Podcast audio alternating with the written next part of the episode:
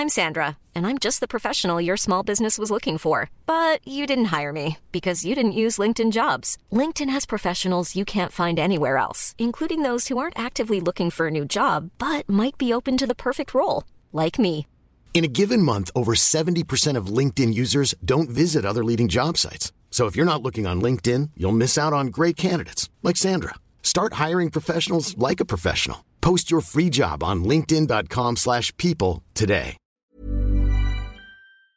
Welcome to Freezing Time with me, Sophia Money-Coutts, created by Offscript. So I'm opening the syringe, which is going to be stabbed into my stomach now. Hang on. Oh god, this is making me so sick. I'm going to do it wrong. So then that comes out. I mean, it looks a lot freaking easier in Trainspotting. Pinch a bit of fat.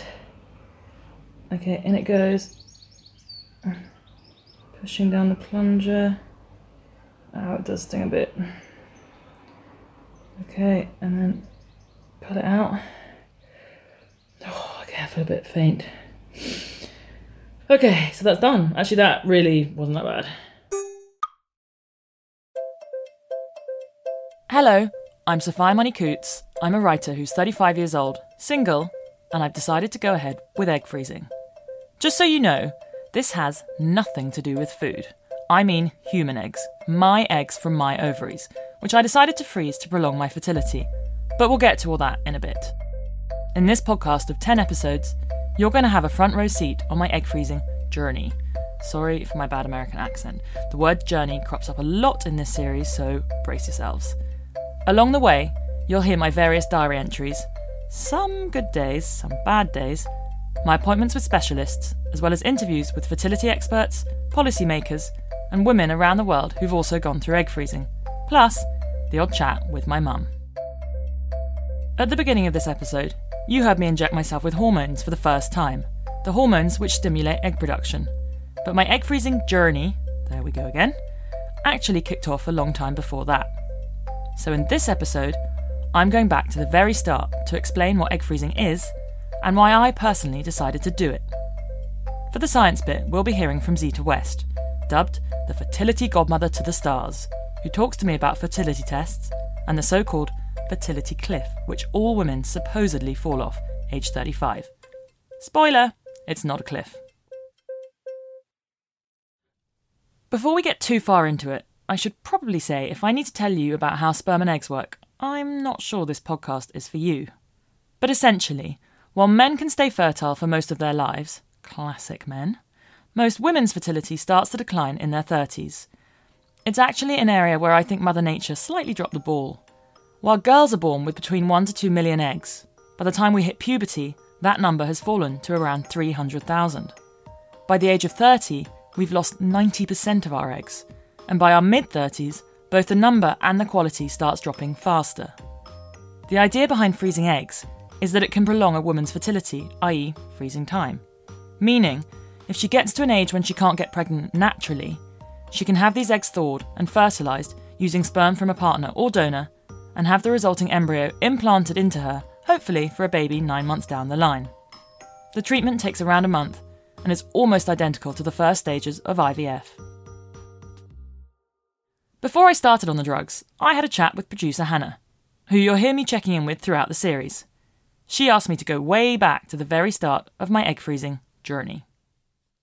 Do you remember when you first heard about egg freezing? Was there like one kind of moment? Oh, that is a good question.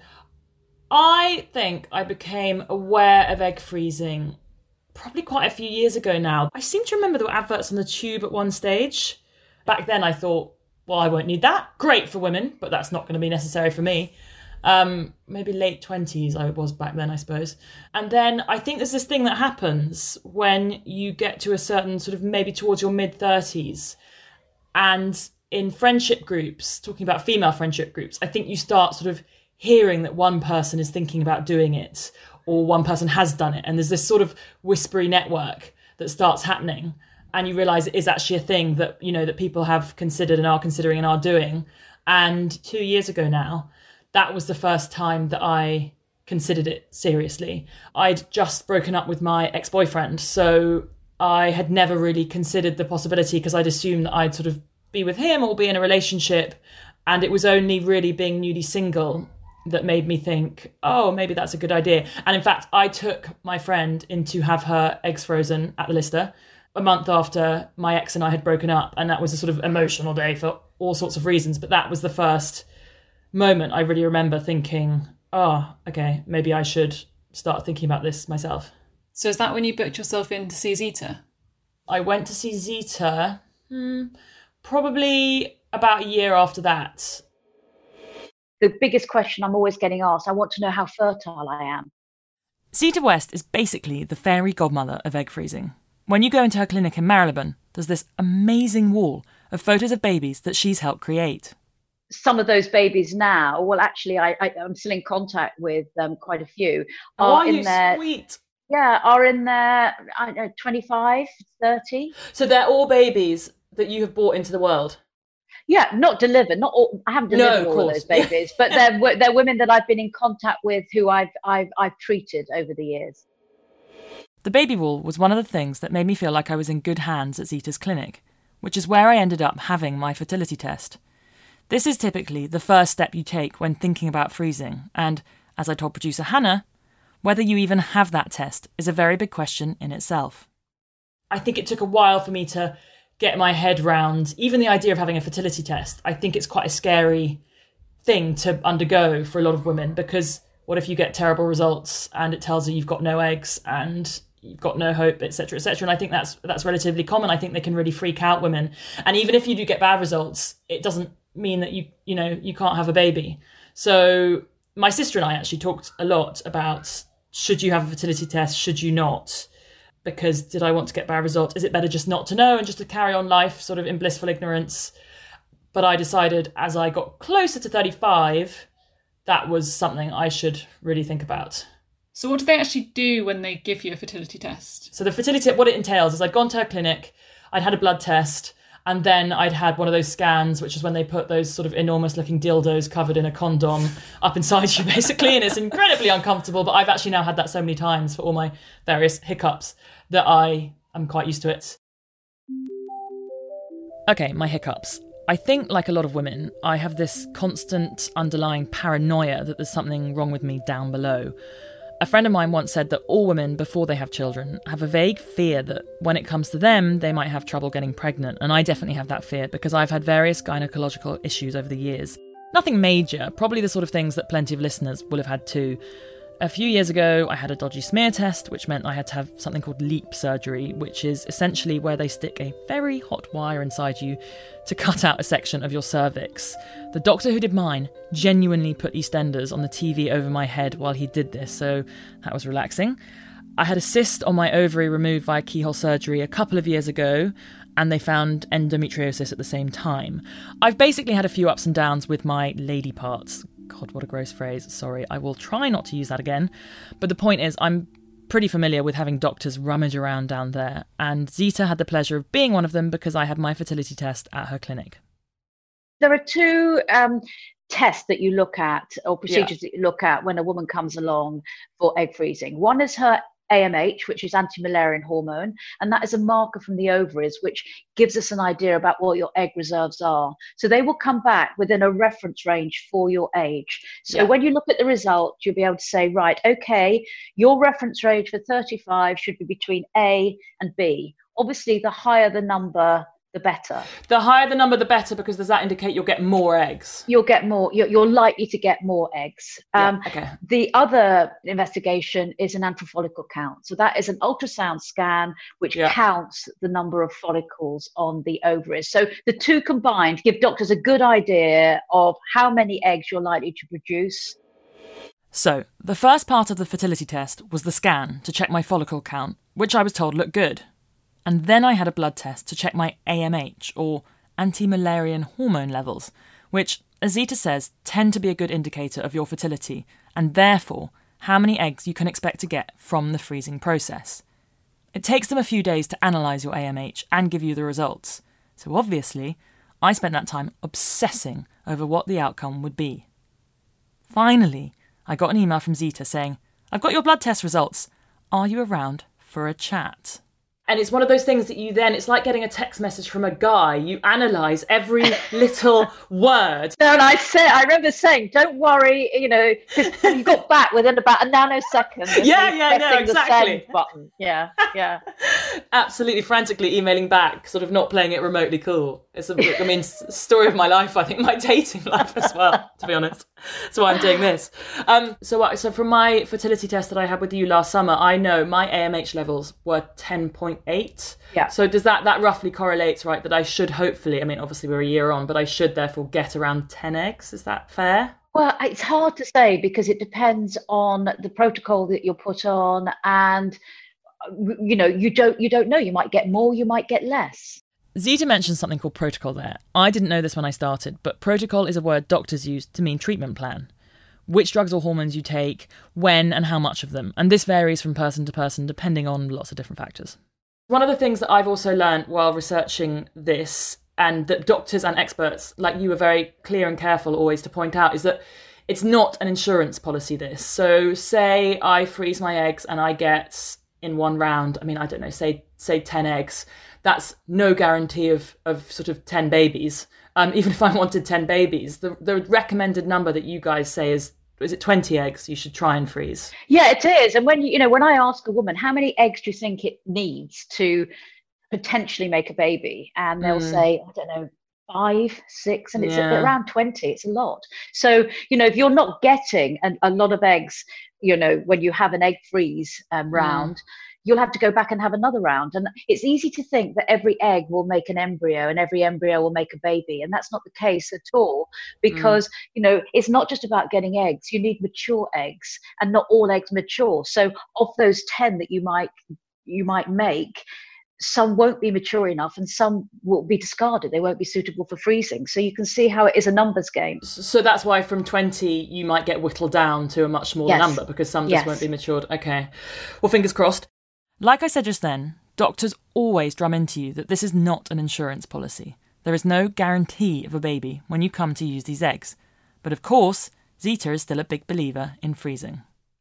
I, you know, I am very pro egg freezing. I think mm. that one thing it gives women a lot of choice. The great thing for you is like you haven't met Mr almost right, right, or good enough or whatever. um, but it means that if your eggs are frozen and you do meet the love of your life yeah. at 40, he's out there somewhere. He's out there. I bet you he's out there somewhere.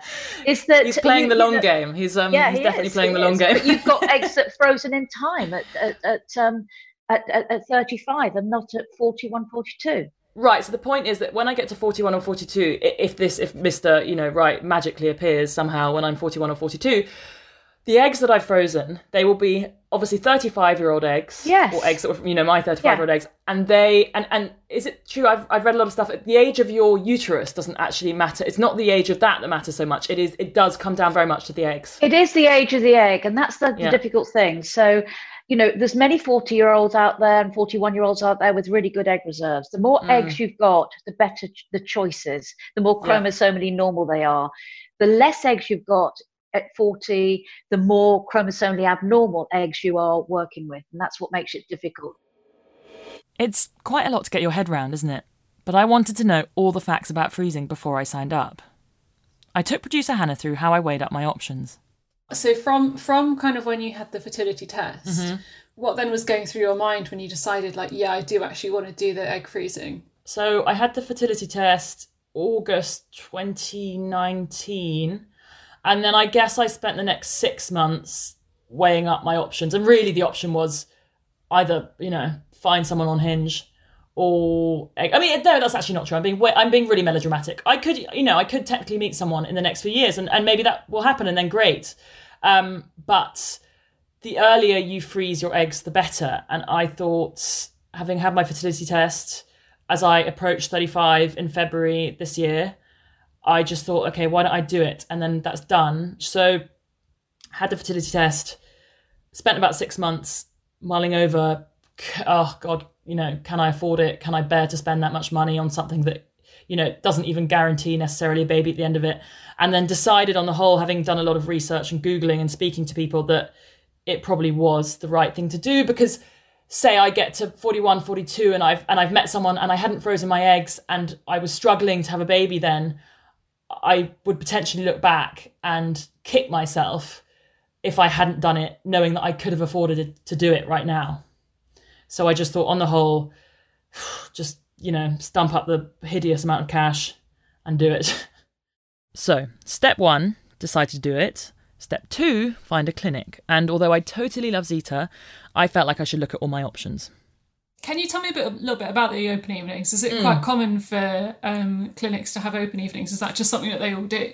Right. Yes, I think in the past few years, most fertility clinics now offer egg freezing open evenings. Partly because it's such a big business for them. You know, if they're charging around three and a half grand a go for this, if even one of the women who goes to an opening freezing or an egg freezing open evening signs up with them, then that's got to be worth doing, right? I mean, at the Lister we got free orange juice and tea and coffee and biscuits, I think. So there's a bit of an outlay on that, and obviously it's a member of staff. it's a member of staff who's got to make themselves available uh, for that slideshow. I think they do them once a month there, but I think on a purely you know commercial level, if it helps get women through the door, they all tend to offer them, and I you know I'm sure there's stiff competition. I just was basically won over by lovely Dr. James. Uh, that open evening persuaded me, basically.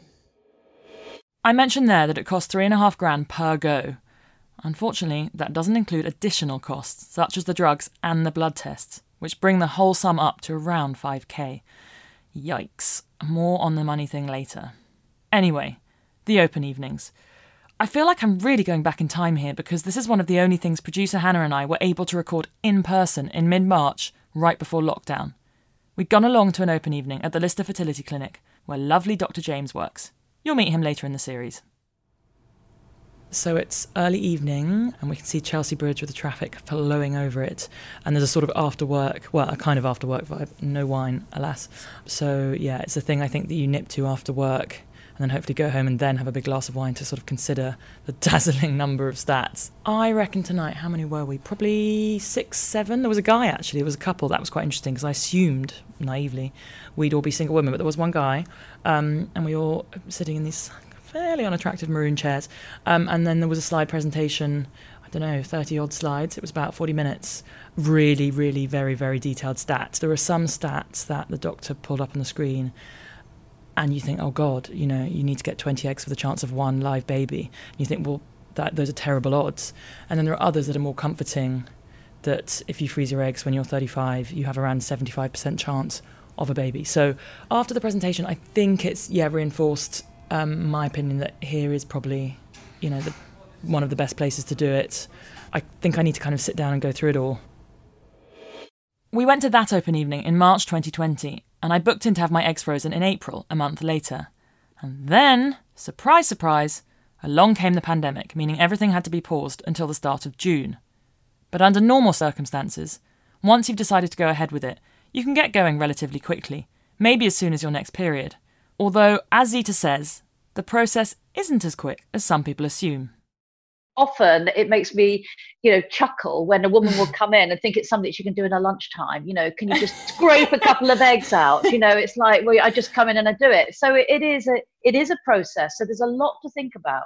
You're totally right because one of the open evenings I went to about egg freezing before when I was you know thinking about all this I um I got there I sat down and I took a photo. There was a slideshow in front of me that was about to start and it said you know welcome to egg freezing I took a photo on on my phone and WhatsApped it on the family WhatsApp group just to, you know, tell my family, oh, look, I'm having a really crazy Thursday night, whatever it was.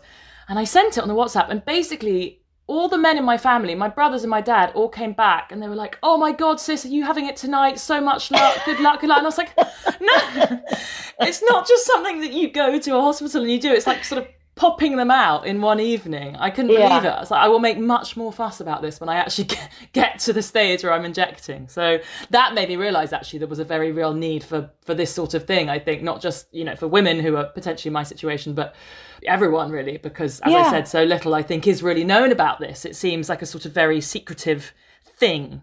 The fact that there's a stigma around egg freezing is a really important point, even if I say so myself. I'll be talking about that, the so called taboo aspects of it, in episode two, so stay tuned. Okay, so who and who is your sort of typical egg freezing client? they're older women and this is what's okay. difficult as well because the older you are the poorer quality the eggs are and very often the lower your egg reserve is mm-hmm. so you know women will come sometimes at 38 and 39 or in their 40s and the, the, the reality is some some women are far luckier than others in terms of what their egg reserves are. So you can get somebody at 38 and 39 who's got a much better egg reserve than somebody else at 38 and 39. Okay, so it's completely down to the individual, really. It it is, it is. But age is the biggest driving factor here. Right, and is there? But I think people get very hung up on this. From what I've sort of researched and read, like, is there such a thing as the best age, or again, does that entirely depend?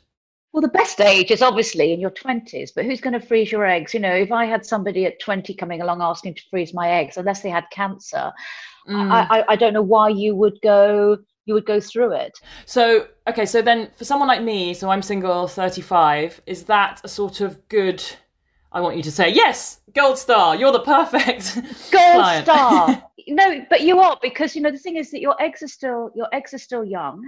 But so it's a good idea for someone like me, you know, single woman, thirty five, who knows um, that she wants to have children. That's a, the, a good moment to come to you. It is a good moment to come to me, but by the okay. same token, a single mm. woman of 35 with a low egg reserve, mm. it may be more difficult for her because, you know, the whole thing is that you want to get a good selection of eggs that are mature um, mm. and that are going to survive the the the, the um, procedure. And if your AMH is low and you mm. haven't got many eggs, it me- might mean that you have to have multiple goes at egg freezing. So not just one off. Yeah, no, 100%. Okay, so if I was therefore going to freeze these eggs and then I meet Mr. Right and then I'm 40 or 41 and I decide I want to have a baby with him, the chances then of me getting pregnant, would they be the same as if I was, say, having IVF age 35? The success yeah. rates, okay, would be the same? Yeah, yeah, because your eggs, it's it's all about your it's all about your eggs. I mean, yeah. obviously, if there are other underlying factors as you get older in your health, they, they might have to be addressed. But another good reason to freeze your eggs as well, and I see this in women, is one of the most important things like uh, questions you can ask your mother is at what age did she have her menopause? Because I see some women that come along at 31 and 32 and their mother had a many, menopause at 41, 42. So they want to do something. So they're briefed, they know, yeah, right. Yeah. Okay. Yeah. Can I actually quickly, while we're talking about ages, can I ask you about the dreaded cliff thing? Because I so hate it and I've uh, written yeah. about this before and I think it is definitely still a thing. You know, I, I very much had it in my head that I needed to have a fertility test when I reached sort of around the age of 35 because 35 is like the dreaded number that so many of us fear. Um, is the cliff is it true? How much do we really have to worry about that? Or, I mean, you know, is it fair to say it's you've got a couple of years after that or not? I honestly think there is no cliff. I think okay. that some women are more fortunate than others when it comes to their egg reserves. So some right. women at 35 will have much better egg reserves than other women at 35. Some women at 40 will have better egg reserves. Age, um, egg quality does decline after 37. But right. again, it's it, you know generally it, across it, the board. That's... Yeah, yeah, yeah. Okay. But you're right to bring that up because there isn't a week that goes by when somebody doesn't come into me at the clinic and say, I'm worried it's coming up to my 35th birthday and all my eggs yes. fall off a cliff and I've read this and I've read that.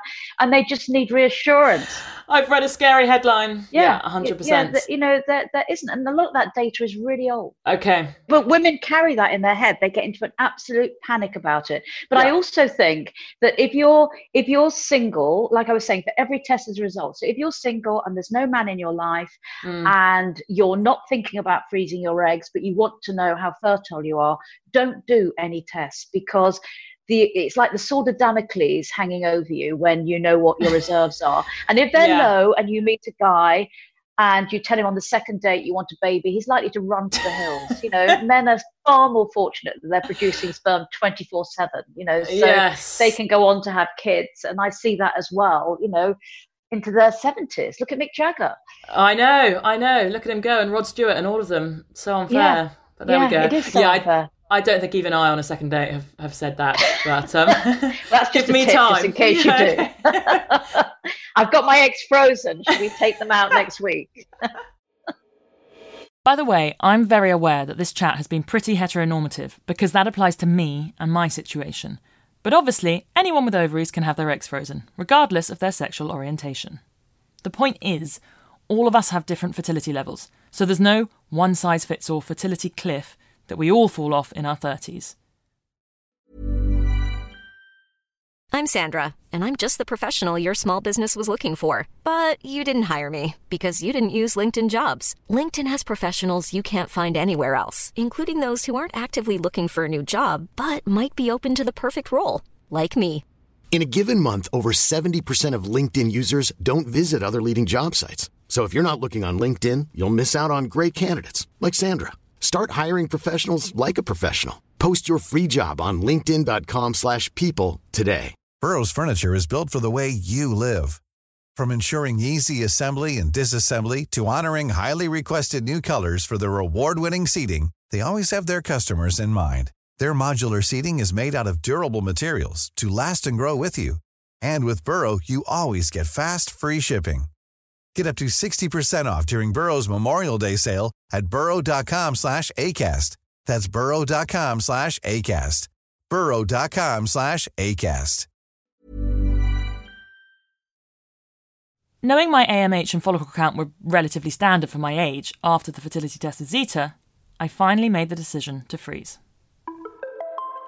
And I'm just going to give you a bit more of a rundown of what actually happens during egg freezing treatment, after the fertility test and the open evenings, when you've signed all the paperwork. You begin a two week course of drugs that essentially stop your brain from talking to your ovaries. And the reason this is important is because when it comes to the drugs you start taking later to encourage egg growth, you don't want your brain to release all these eggs as it would normally. Usually, you only ovulate one mature egg each month, but the whole point of these drugs is to make you produce as many as possible. So after the first two weeks of drugs, then you have another two weeks of different hormone injections which stimulate the follicles where the eggs grow, during which time you'll have regular blood tests and scans to check your progress. Bear with me, I'm nearly done with the science, I promise. Then, 36 hours before the operation, you have a final trigger injection that tells your ovaries to release the eggs so they can be sucked up by your doctor using a needle and frozen. How do you feel now having made the decision to go ahead with it? I feel pretty good having decided to go ahead with it. The biggest deal for me was making the decision. And that took, I mean, really, if I'm honest, that took probably about a year to, to psych myself up and to weigh up the the expense and the what if I don't get enough eggs and the pros and cons and the do I want to put my body through, you know, hormone injections is there anything that you're sort of like nervous about with the whole kind of uh, what do you call it protocol? The protocol. I'm a bit nervous about. I'm a bit nervous about the drugs because I've heard very different things from different friends. One of my friends sort of breezed through it and didn't feel too bad. Another one of my friends said it was terrible and she cried every day and she was incredibly up and down and it was hell.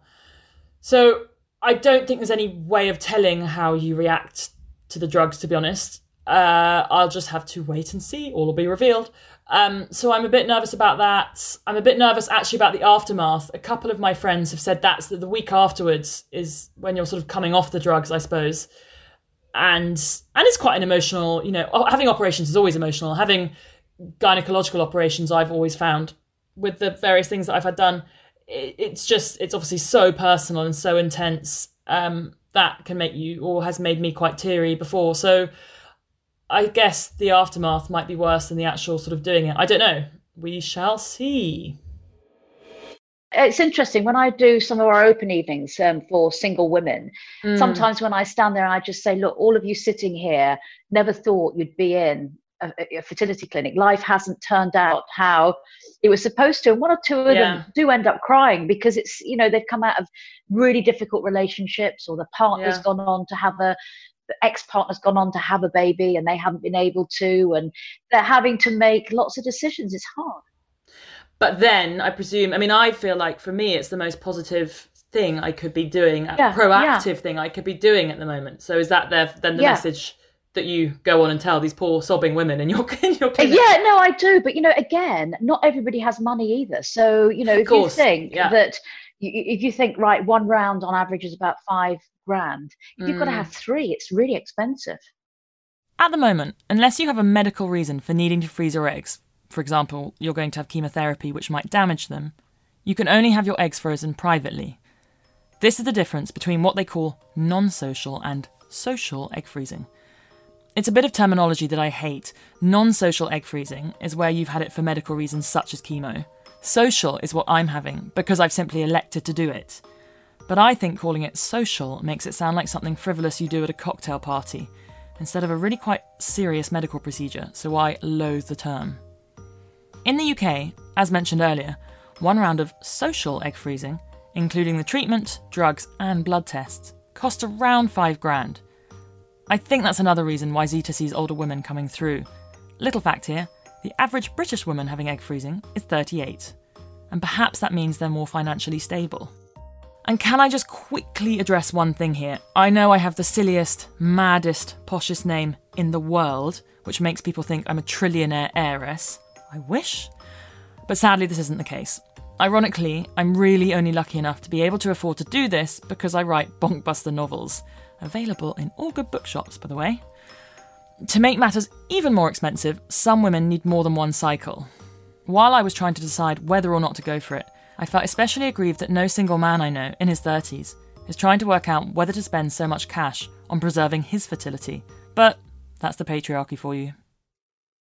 Quick question, because you said that the egg is the biggest cell in the human body. Is it true, I read once, that it, it's the thickness of a human hair? Is that true?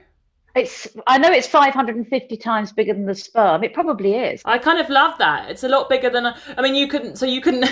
When I have my eggs out, I wouldn't be able to see them, for instance, with Oh no no no human no eye. no But I just. no no. But it just it, the thickness of a human hair. I read this in a book, and it was such a visual image for me. It sort of seemed amazing that it's that big. It's funny because my visual image is very different. Because when I look at, um, What's yours? Well, I just think the egg is majestic.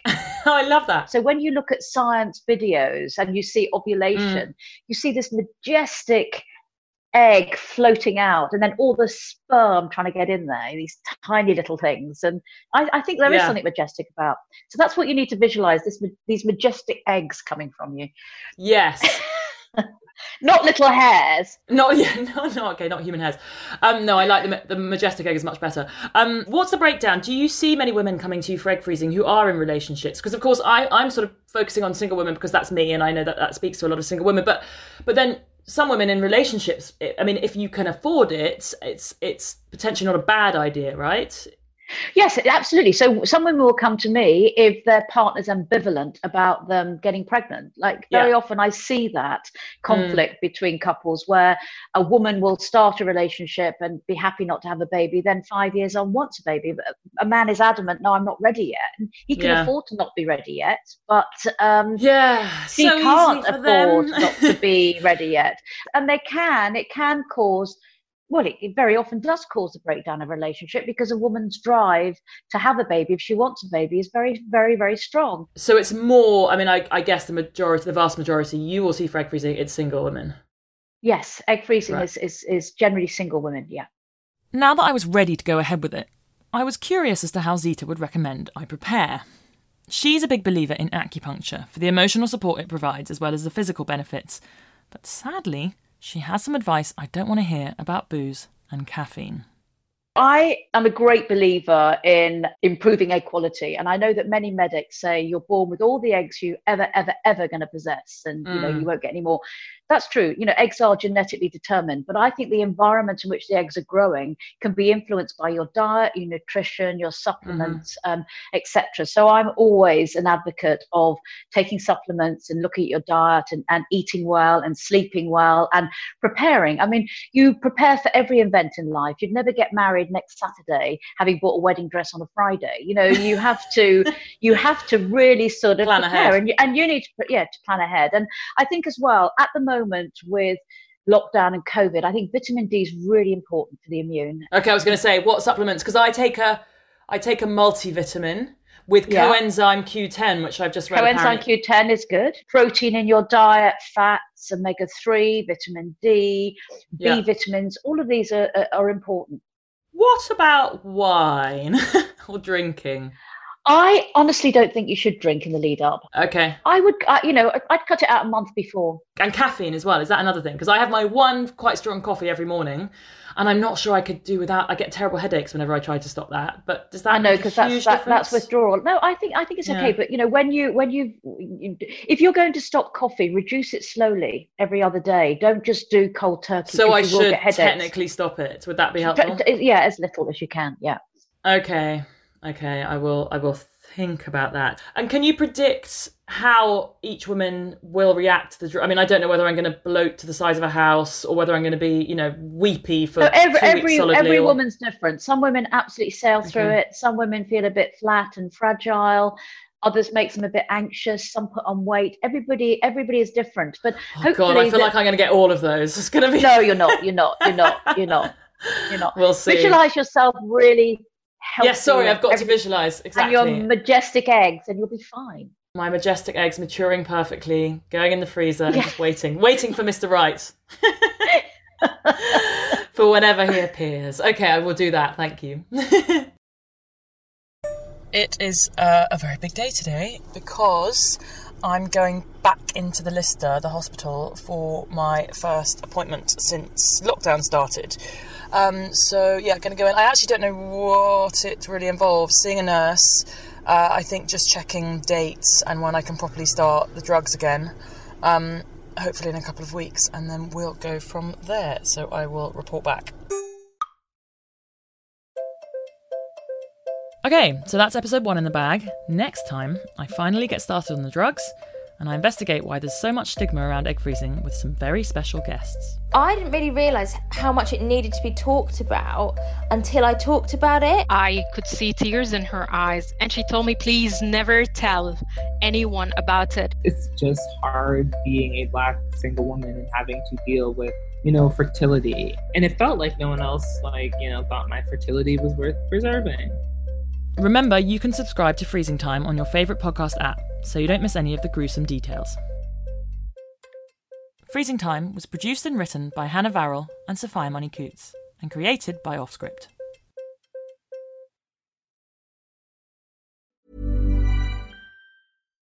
Here's a cool fact a crocodile can't stick out its tongue.